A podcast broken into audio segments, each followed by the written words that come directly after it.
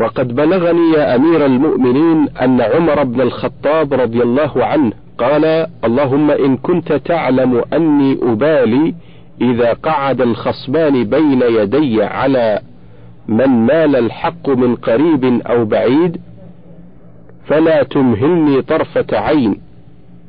يا أمير المؤمنين إن أشد الشدة القيام لله بحقه وإن أكرم الكرم عند الله التقوى. وإنه من طلب العز بطاعة الله رفعه الله وأعزه ومن طلبه بمعصية الله أذله الله ووضعه فهذه نصيحتي إليك والسلام عليك. ثم نهضت فقال لي إلى أين؟ فقلت إلى الولد والوطن بإذن أمير المؤمنين إن شاء الله. فقال قد أذنت لك وشكرت لك نصيحتك وقبلتها. والله والله الموفق للخير والمعين عليه وبه أستعين وعليه أتوكل وهو حسبي ونعم الوكيل. فلا تخلني بمطالعتك إياي.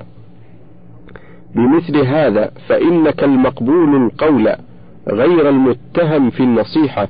قلت أفعل إن شاء الله والله أعلم وصلى الله على محمد وآله وسلم. فصل.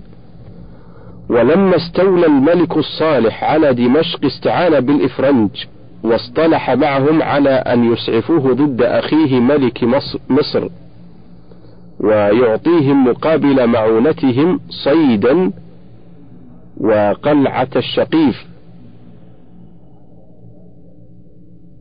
ويعطيهم على مقابل معونتهم صيدا وقلعة الشقيف. وغيرها من حصون المسلمين. ودخل الصليبيون دمشق لشراء السلاح فاستفضع الشيخ العز ابن عبد السلام ذلك وغم وغم غما شديدا فأفتى بتحريم بيع السلاح للإفرنج وترك الدعاء للسلطان في خطبة الجمعة وندد بخيانة السلطان للمسلمين. وكان مما دعا به في خطب في خطبة اللهم أبرم لهذه الأمة أمر رشد يعز فيه وليك أو تعز فيه وليك وتذل به عدوك ويعمل فيه بطاعتك ويعمل فيه بطاعتك وينهى فيه عن معصيتك والناس يؤمنون على والناس يؤمنون على دعائه فبمثل لمح البرق بلغ الجواسيس الملك ما فعله قاضي القضاة وما أكثر المبلغين والمتوددين والنمامين في كل زمان ومكان. فغضب السلطان وعزل الشيخ عن القضاء فرحل الشيخ عن دمشق إلى مصر وبينما هو في الطريق أرسل السلطان في إثره أو في أثره فأدركته رسل الملك الصالح وطلبوا منه الرجوع وقالوا له إن السلطان عفى عنك وسيردك إلى منصبك على أن تنكسر له وتعتذر وتقبل يده. فقال لهم الشيخ أنا ما أرضى أن يقبل يدي. فقال لهم الشيخ أنا ما أرضى أن يقبل يدي. فضلا عن أن أقبل يده. يا قوم أنتم في وادي وأنا في وادي. ثم مضى في طريقه حتى وصل مصر. هكذا العلماء الذين لا تأخذهم في الله لومة لائم. فصل ولما علم منذر ابن سعيد قاضي الجماعة بقرطبة أن أمير المؤمنين عبد الرحمن الناصر بنى مدينة الزهراء ووضع فيها الصرح الممرد واتخذ لقبته قراميد من الذهب والفضة. فغضب الشيخ لذلك وتألم لهذا البذخ في مال في مال الدولة وعلم أنه المسؤول الأول أمام بديع السماوات والأرض وأنه يتعين عليه أن ينهى عن هذا السرف المضر بمصالح المسلمين. فجاء إلى الناصر وقبح عمله هذا وأنبه بقوله ما ظننت أن الشيطان أخزاه الله بلغ بك هذا المبلغ ولا أن تمكنه من قيادك هذا التمكين حتى أنزلك الله منازل الكافرين مع ما آتاك الله وفضلك على العالمين. فاقشعر عبد الرحمن عبد الرحمن الناصر من قول الشيخ وقال له انظر ماذا تقول كيف أنزلني منازلهم؟ قال نعم أليس الله تعالى يقول ولولا أن يكون الناس أمة واحدة لجعلنا لمن يكفر بالرحمن لبيوتهم سقفا من فضة ومعارج عليها يظهرون ولبيوتهم أبوابا وسررا عليها يتكئون وزخرفا. وإن كل ذلك لما متاع الحياة الدنيا والآخرة عند ربك للمتقين.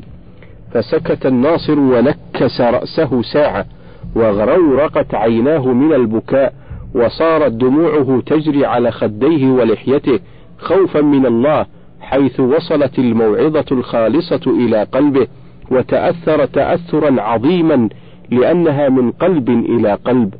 ثم قال للشيخ جزاك الله عنا وعن المسلمين خيرا وأكثر فينا من أمثالك فالذي نطقت به حق والله فالذي نطقت به حق والله وقام من مجلسه يلهج بالاستغفار ثم أمر بنقض سقف القبة وأعاد قراميدها ترابا.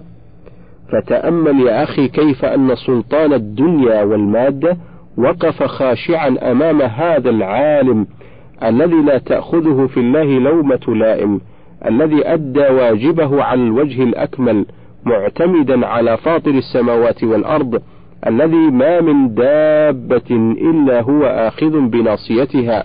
ولو كان من علماء هذا العصر المظلم لا سمعت غير هذا. فلا حول ولا قوة إلا بالله العلي العظيم وهو حسبنا ونعم الوكيل.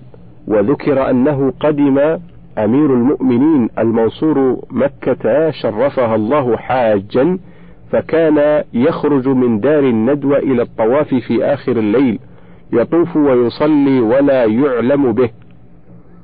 فإذا طلع الفجر رجع إلى دار الندوة وجاء المؤذنون فسلموا عليه وأقيمت الصلاة فيصلي بالناس.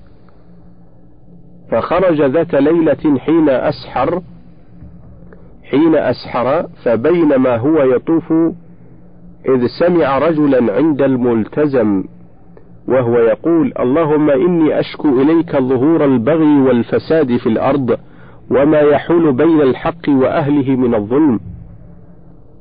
والطمع فأسرع, فأسرع المنصور في مشيه حتى ملأ مسامعه من قوله وفهم قوله كله ثم خرج فجلس ناحية من المسجد وأرسل إليه فدعاه فآتاه الرسول وقال له أجب أمير المؤمنين. فصلى ركعتين واستلم الركن وأقبل مع الرسول فسلم عليه فقال له المنصور ما هذا الذي سمعتك تقول من ظهور البغي والفساد في الأرض وما يحول بين الحق وأهله من الطمع والظلم فوالله لقد حشوت مسامعي ما أمرضني وأغلقني وأقلقني. فقال يا أمير المؤمنين إن إن أمنتني على نفسي أنبأتك بالأمور من أصولها وإلا اقتصرت على نفسي ففيها لي شغل شاغل. فقال له أنت آمن على نفسك. فقال الذي دخله الطمع حتى حال بينه وبين الحق وإصلاح ما ظهر من البغي والفساد في الأرض أنت. فقال ويحك يدخلني الطمع والصفراء والبيضاء في يدي والحلو والحامض في قبضتي. قال وهل دخل أحدا من الطمع ما دخلك يا أمير المؤمنين؟ إن الله تعالى استرعاك أمور المسلمين وأموالهم فأغفلت أمورهم واهتممت بجمع أموالهم وجعلت بينك وبينهم حجابا من الجص والآجر وأبوابا من الحديد وحجبة معهم السلاح ثم سجنت نفسك فيها عنهم وبعثت عمالك في جمع الأموال وجباتها واتخذت وزراء وأعوانا ظلمة. إن نسيت لم يذكروك وإن ذكرت لم لم يعينوك. وقويتهم في ظلم الناس بالأموال والكراع والسلاح. وأمرت بألا يدخل عليك من الناس إلا فلان وفلان. نفر سميتهم ولم تأمر بإيصال المظلوم والملهوف ولا الجائع ولا العاري ولا الضعيف ولا الفقير. ولا أحد إلا وله في هذا المال حق ولا أحد إلا وله في هذا المال حق. فلما رآك هؤلاء النفر الذين استخلصتهم لنفسك وآثرتهم على رعيتك وأمرتهم ألا يحجبوا عنك وأمرتهم ألا يحجبوا عنك تجبي الأموال ولا تقسمها قالوا هذا قد خان الله. فما لنا لا نخونه وقد سخر لنا. فأتمروا على ألا يصل إليك من علم أخبار الناس إلا ما أرادوا وألا يخرج لك عامل فيخالف لهم أمرا إلا أقصوه حتى تسقط منزلته ويصغر قدره. فلما انتشر ذلك عنك وعنهم أعظمهم الناس وهابوهم وكان أول من صانعهم عمالك. وكان أول من صانعهم عمالك بالهدايا والأموال ليتقوا بهم على ظلم رعيتك. ليتقووا بهم على ظلم رعيتك. ثم فعل ذلك ذو القدرة والثروة من رعيتك. لينالوا ظلم من دونهم من الرعية. فامتلأت بلاد الله بالطمع بغيا وفسادا. وصار هؤلاء القوم شركاءك في سلطانك وأنت غافل. فإن جاء متظلم حيل بينه وبين الدخول إليك. وإن أراد رفع صوته أو قصة قصته إليك عند ظهورك وجدك قد نهيت عن ذلك. ووقفت وقف وقد نهيت عن ذلك وقفت للناس رجلا ينظر في مظالمهم فإن جاء ذلك الرجل وبلغ بطانتك سألوا صاحب المظالم ألا يرفع مظلمته وإن كانت للمتظلم به حرمة وإجابة. لم يمكنوا وإن كانت للمتظلم به حرمة وإجابة لم يمكنه مما يريد خوفا منهم. فلا يزال المظلوم يختلف إليه ويلوذ به ويشكو ويستغيث وهو يدفعه ويعتلي عليه فإذا جهد وأخرج وظهرت وظهرت صرخ بين يديك بين يديك فيضرب ضربا مبرحا ليكون نكالا لغيره وأنت تنظر ولا تنكر ولا تغني فما بقاء الإسلام وأهله على هذا؟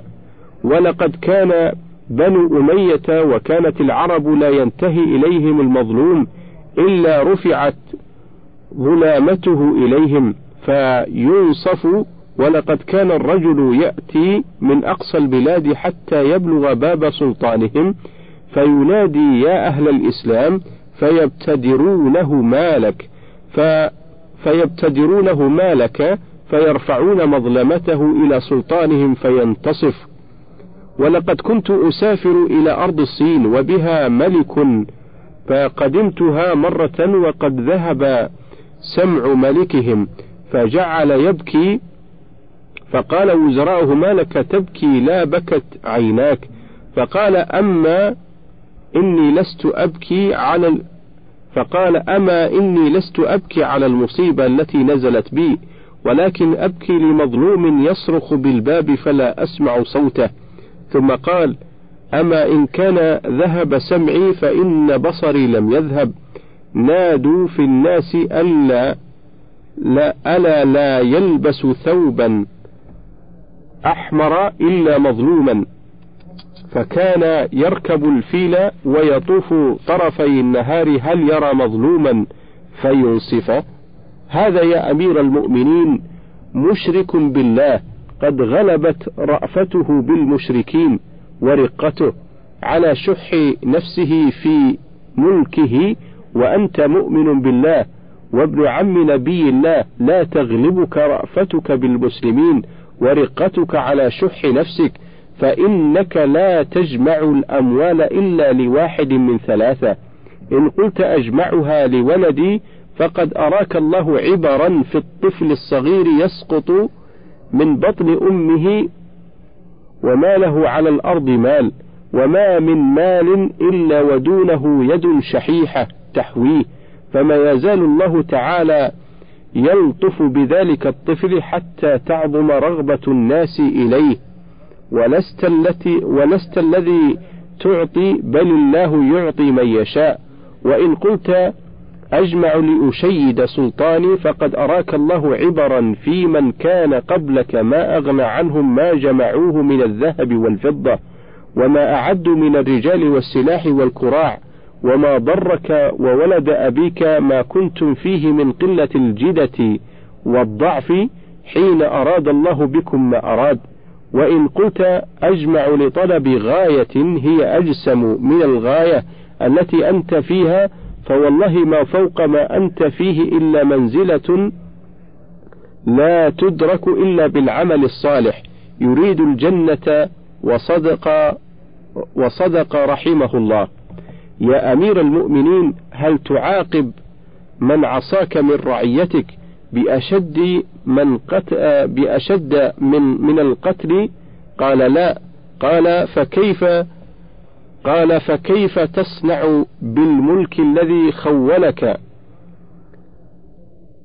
فكي قال فكيف تصنع بالملك الذي خولك وما أنت عليه من ملك الدنيا؟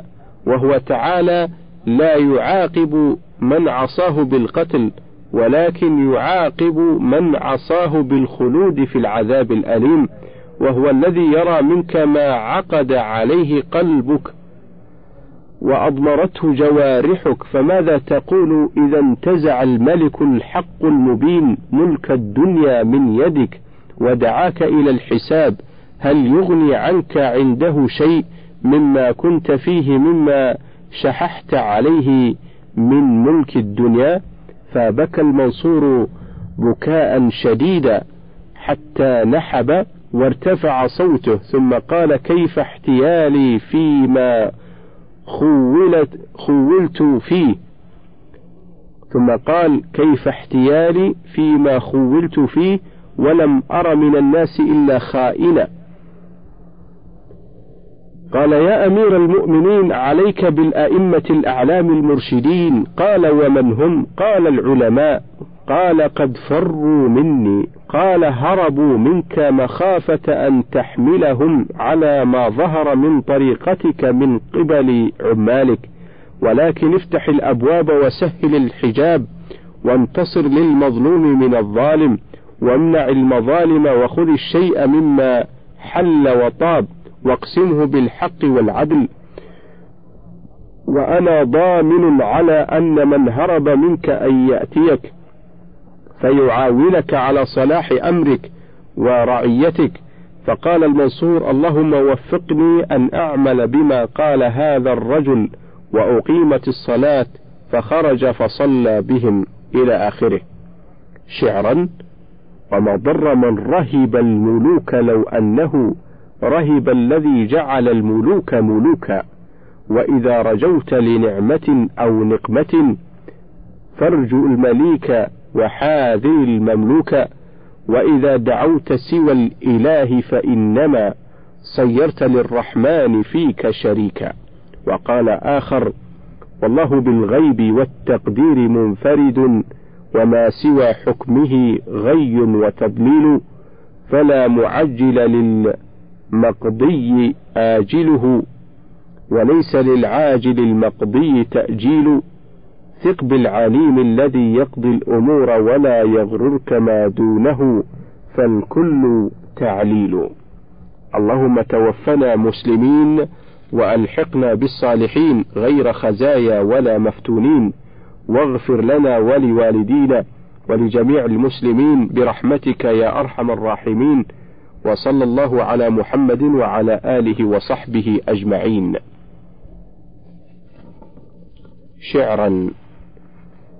زيادة المرء في دنياه نقصان وربحه غير محض الخير خسران. وكل وجدان وكل وجدان حظ لا ثبات له فإن معناه في التحقيق فقدان.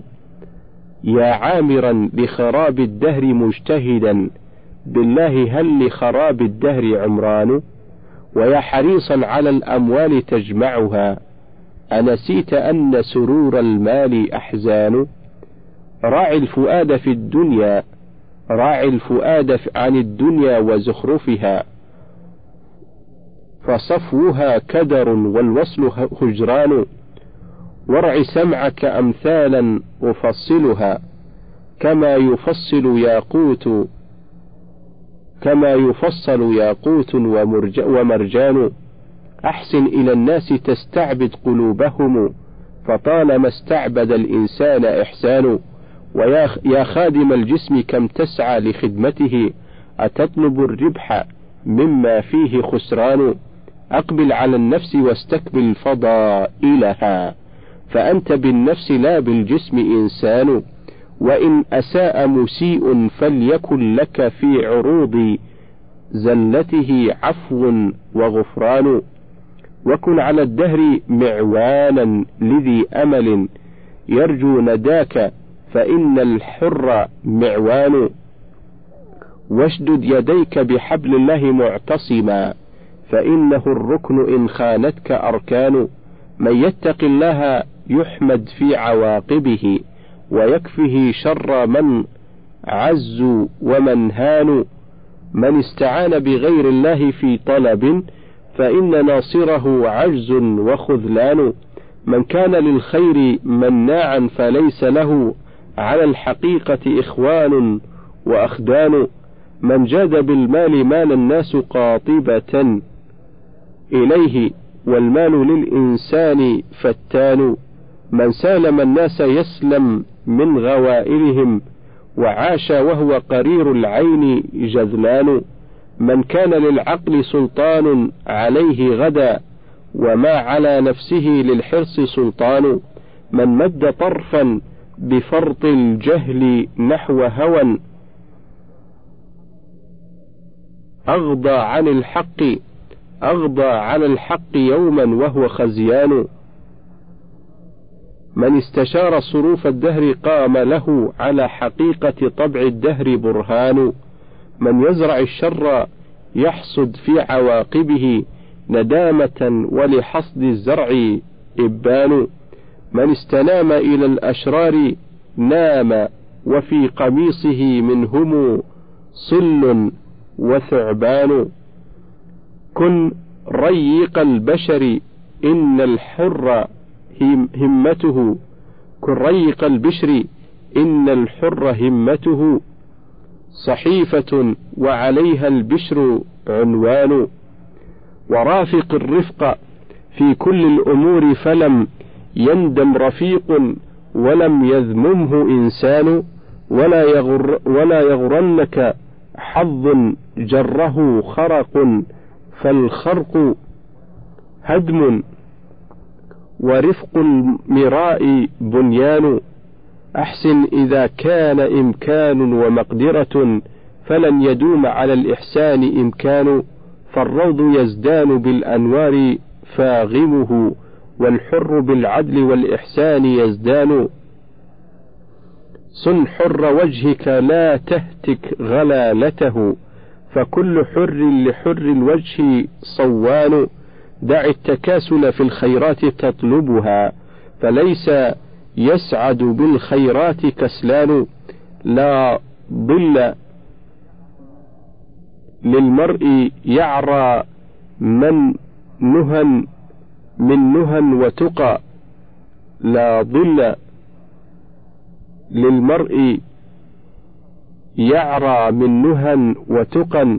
وإن أضللته أو وإن أضللته أوراق وأفنان والناس أعوان والناس أعوان من والته والناس أعوان من والته دولته وهم عليه إذا عادته أعوان سحبان من غير مال باقل حصر سحبان من غير مال بأقل باقل حصر وباقل في ثراء المال سحبان لا تودع السر والشاء به مذلا فما رعى غنما في الدو سرحان لا تحسب الناس طبعا واحدا فلهم غرائز لست تحصيهن لست تحصيهن ألوان ما كل ماء كصداء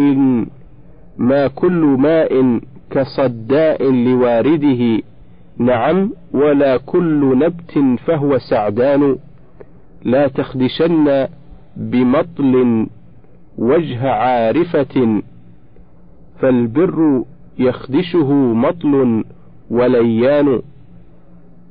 لا تستشر غير ندب حازم يقظ لا تستشر غير ندب حازم يقظ. قد استوى عنده سر وإعلان. فلتدابير فللتدابير فرسان إذا ركضوا. فيها أبر كما للحرب كما للحرب فرسان.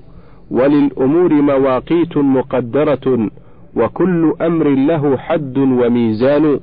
فلا تكن عجلا في الأمر تطلبه فليس يحمد قبل النضج بحران. كفى من العيش ما قد سد من عوز ففيه للحر غنيان وغنيان. وذو وذو القناعة راض من معيشته وصاحب الحرص إن أثرى فغضبان. حسب الفتى عقله خلا يعاشره إذا تحاماه إخوان وخلان هما رضيعا لبان حكمة وتقى وساكن وطن مال وطغيان. إذا نبى بكريم موطن فله وراءه في بسيط الأرض أوطان يا ظالما فرحا بالعز ساعده. إن كنت في سنة الدهر يقضان يا ظالما فرحا بالعز ساعده. إن كنت في سنة الدهر يقضان ما استمر ما استمرأ الظلم لو أنصفت آكله. وهل يلذ مذاق المر وهل يلذ مذاق المرء خطبان؟ يا أيها العالم المرضي سيرته أبشر فأنت بغير الماء ريان ويا أخ الجهل لو أصبحت في لجج فأنت ما بينها لا شك ظمآن لا تحسبن سرورا دائما أبدا. من سره زمن ساءته أزمان يا رافلا في الشباب الوجف يا رافلا في الشباب الوجف منتشيا. من كاسه من كأسه هل أصاب الرشد نشوان؟ لا تغترر بشباب زائل خضل فكم تقدم قبل الشيب شبان؟ ويا أخ الشيب لو ناصحت نفسك لم يكن لمثلك في الإسراف إمعان. هب الشيبة تبلى عذر صاحبها ما عذر أشيب. يستهويه شيطان كل الذنوب فإن الله يغفرها. إن شيع المرء إخلاص وإيمان وكل كسر فإن الله يجبره. وما لكسر قناة الدين جبران. نصيحة أبي حازم التابعي لسليمان بن عبد الملك. روي أنه لما حج سليمان بن عبد الملك ودخل المدينة زائرا لقبر رسول الله صلى الله عليه وسلم ومعه ابن شهاب الزهري ورجاء بن حيوة فأقام بها ثلاثة أيام. فقال أما ها هنا رجل ممن أدرك أصحاب رسول الله صلى الله عليه وسلم؟ فقيل له بلى ها هنا رجل يقال له أبو حازم. فبعث إليه فجاءه وقد وهو فجاءه وهو أقور أعرج فوقف منتظرا للإذن فلما طال عليه الإذن وضع عصيته ثم جلس فلما نظر إليه سليمان ازدرته عينه فقال له أيا أبا حازم ما هذا الجفاء الذي ظهر منك وأنت توصف برؤية أصحاب رسول الله صلى الله عليه وسلم مع فضل ودين تذكر به. فقال أبو حازم وأي جفاء رأيت مني يا أمير المؤمنين؟ فقال سليمان إنه أتاني وجوه أهل المدينة وعلماؤها وخيارها وأنت معدود فيهم ولم تأتني. فقال أبو حازم أعيذك بالله أن تقول ما لم يكن ما جرى بيني وبينك معرفة آتيك عليها. فقال سليمان صدق الشيخ.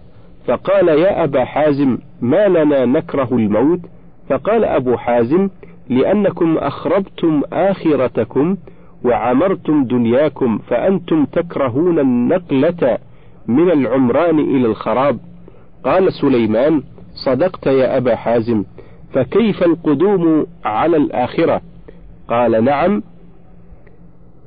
أما المحسن فإنه يقدم على الآخرة كالغائب يقدم على أهله من سفر بعيد. وأما قدوم المسيء فكالعبد الآبق يؤخذ فيشد كتافه فيؤتى به إلى سيد فظ غليظ. فإن شاء عفا وإن شاء عذب فإن شاء عفا وإن شاء عذب. فبكى سليمان بكاء شديدا وبكى من حوله.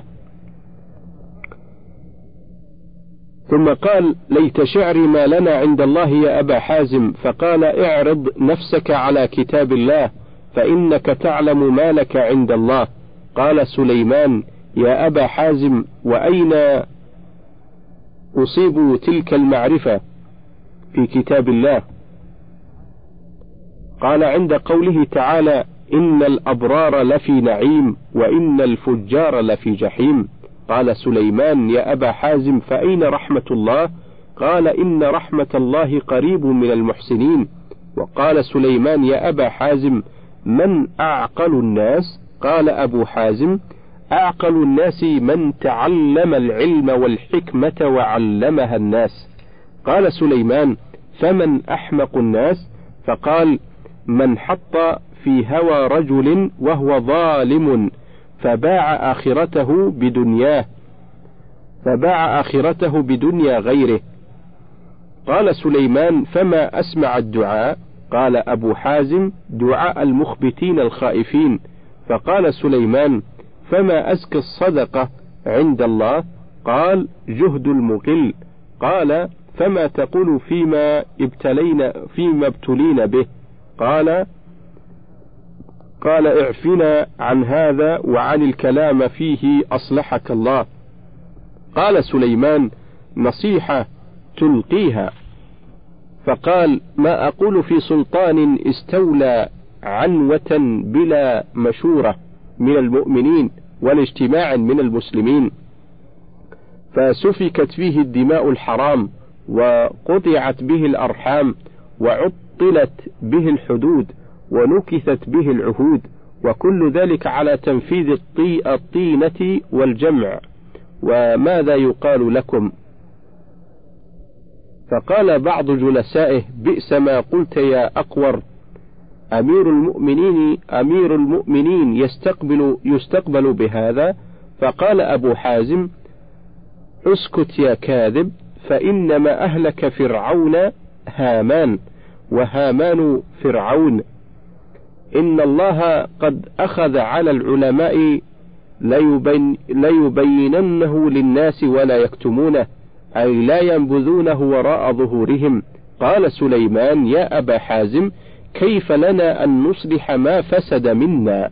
فقال المأخذ في ذلك قريب يسير يا أمير المؤمنين. فاستوى سليمان جالسا من اتكائه فقال كيف ذلك؟ فقال تأخذ المال من حله وتضعه في أهله وتكف الأكف عما نهيت عنه وتمضيها فيما أمرت إليه فيما أمرت به وتمضيها فيما أمرت به. قال سليمان ومن يطيق ذلك؟ فقال أبو حازم من هرب من النار إلى الجنة ونبذ سوء العادة إلى خير العبادة. فقال سليمان اصحبنا يا أبا حازم وتوجه معنا تصب منا ونصب منك. قال أبو حازم أعوذ بالله من ذلك. قال سليمان ولم يا أبا حازم؟ قال أخاف أن أركن إلى الذين ظلموا فيذيقني الله ضعف الحياة وضعف الممات. قال فقال سليمان فتزورنا؟ قال أبو حازم إن عهدنا الملوك إن عهدنا إن عهدنا الملوك يأتون إلى العلماء ولم يكن العلماء يأتون الملوك فصار في ذلك صلاح الفريقين. ثم صرنا الآن في زمان العلماء يأتون الملوك والملوك تقعد عن العلماء فصار ذلك فساد الفريقين جميعا. قال سليمان فأوصنا يا أبا حازم وأوجز قال اتق الله ألا يراك حيث نهاك ولا يفقدك حيث أمرك. قال سليمان ادع لنا بخير. فقال أبو حازم اللهم إن كان سليمان وليا لك فبشره بخير الدنيا والآخرة. وإن كان عدوك فخذ إلى الخير بناصيته. قال سليمان زدني قال قد أوجزت فإن كنت وليه فاغتبط وإن كنت عدوه فاتعظ فإن رحمته في الدنيا مباحة ولا يكتبها في الآخرة إلا لمن اتقى في الدنيا فلا نفع في قوس يرمى بلا وتر. فقال سليمان هات يا غلام ألف دينار فأتاه بها فقال خذها يا أبا حازم فقال لا حاجة لا حاجة لي بها لأني وغيري في هذا المال سواء فإن سويت بيننا وعدلت أخذت وإلا فلا. لأني أخاف لأني أخاف أن يكون ثمنا لما سمع سمعت من كلامي. وإن موسى بن عمران عليه السلام لما هرب من فرعون ورد ماء مدين وجد عليه الجاريتين تذودان فقال ما لكما معين؟ قالتا لا فسقى لهما ثم تولى إلى الظل فقال رب إني لما أنزلت إلي من خير فقير ولم يسأل أجرا. فلما أعجل بالجاريتين الانصراف أنكر ذلك أبوهما. فقال لهما ما أعجلكما اليوم؟ قالتا وجدنا رجلا صالحا قويا سقى لنا. قال ما سمعتماه يقول؟ قال ما سمعتماه يقول؟ قالتا تولى إلى الظل وهو يقول رب إني لما أنزلت إلي من خير فقير. فقال ينبغي لهذا أن يكون جائعا. تنطلق إحداكما له فتقول له إن أبي يدعوك ليجزيك أجر ما سقيت لنا. فأتته إحداهما تمشي على استحياء. قالت إن أبي يدعوك ليجزيك أجر ما سقيت لنا فجزع موسى عن ذلك من ذلك وكان طريدا في الفيافي والصحاري. فقال لها قولي لأبيك إن الذي سقى يقول لا أقبل أجرا على معروف اصطنعته.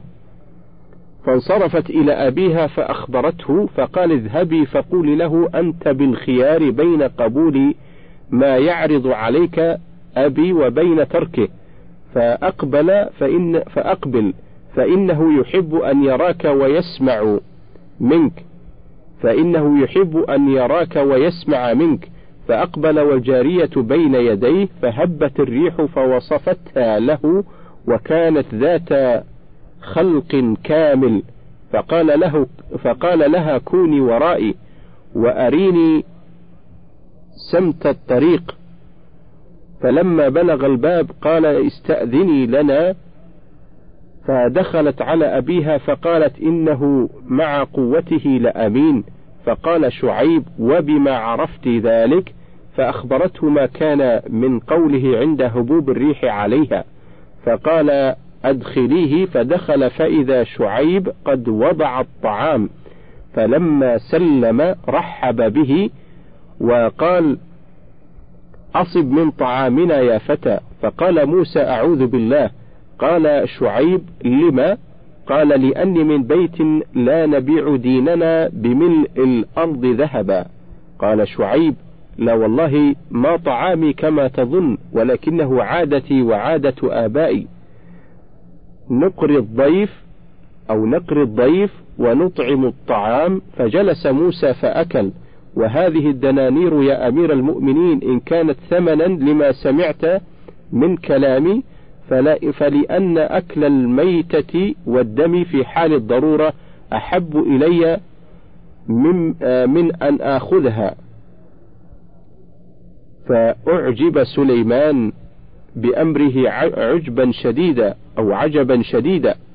فقال بعض جلسائه يا أمير المؤمنين إن الناس كلهم أو إن الناس كلهم مثله. قال لا قال الزهري إنه لجاري منذ ثلاثين سنة ما كلمته قط. فقال أبو حازم صدقت لأنك نسيت الله فنسيتني ولو ذكرت الله لذكرتني. قال الزهري أتشتمني؟ قال له سليمان بل أنت شتمت نفسك. أو ما علمت أن للجار على الجار حقا؟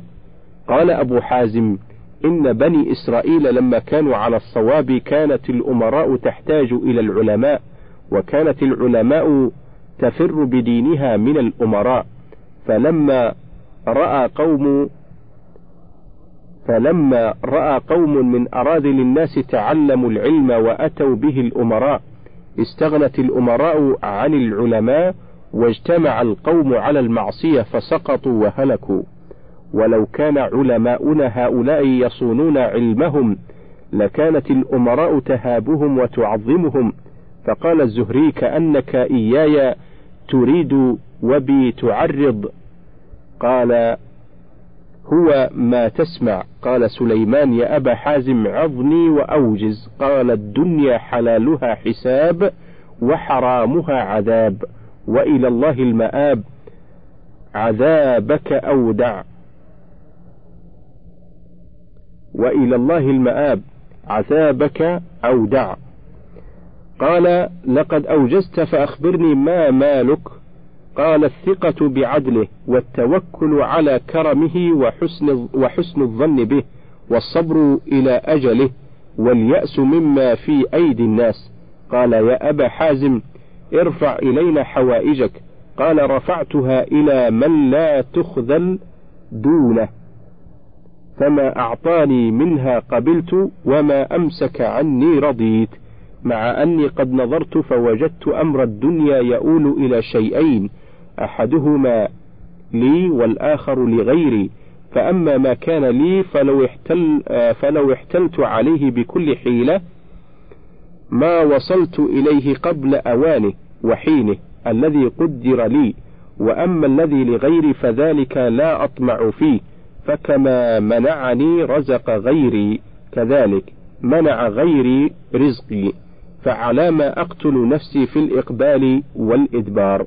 قال سليمان لا بد أن ترفع إلينا حاجة حاجة نأمر بقضائها. قال فتقضيها؟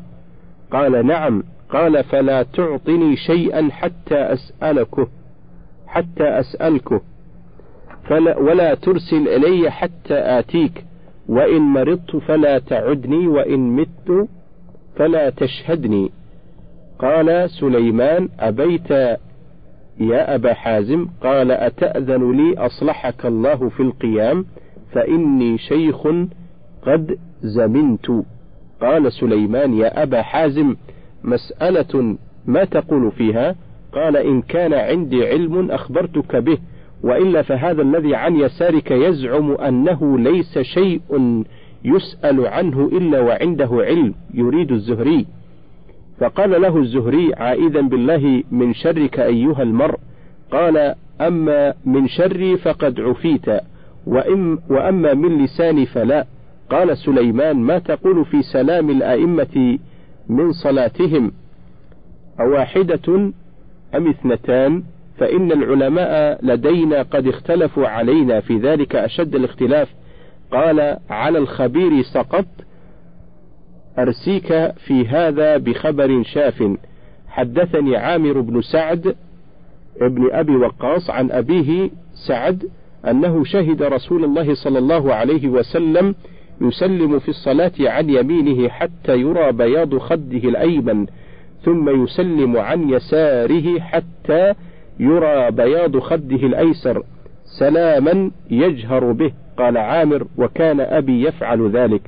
وأخبرني سهل بن سعد الساعدي أنه رأى عمر بن الخطاب وابن عمر يسلمان من الصلاة كذلك. فقال الزهري اعلم ما تحدث به اعلم ما تحدث به أيها الرجل فإن الحديث عن رسول الله صلى الله عليه وسلم صعب شديد إلا بالتثبت واليقين. قال أبو حازم قد علمته ورويته قبل أن تطلع أضراسك في رأسك. فالتفت الزهري إلى سليمان قال أصلحك الله إن هذا الحديث ما سمعت به من حديث رسول الله صلى الله عليه وسلم قط. فضحك أبو حازم ثم قال يا زهري أحطت بحديث رسول الله كله؟ قال لا. قال فثلاثة أرباعه قال لا قال فثلثه فقال أراني ذلك فقد رويت وبلغني.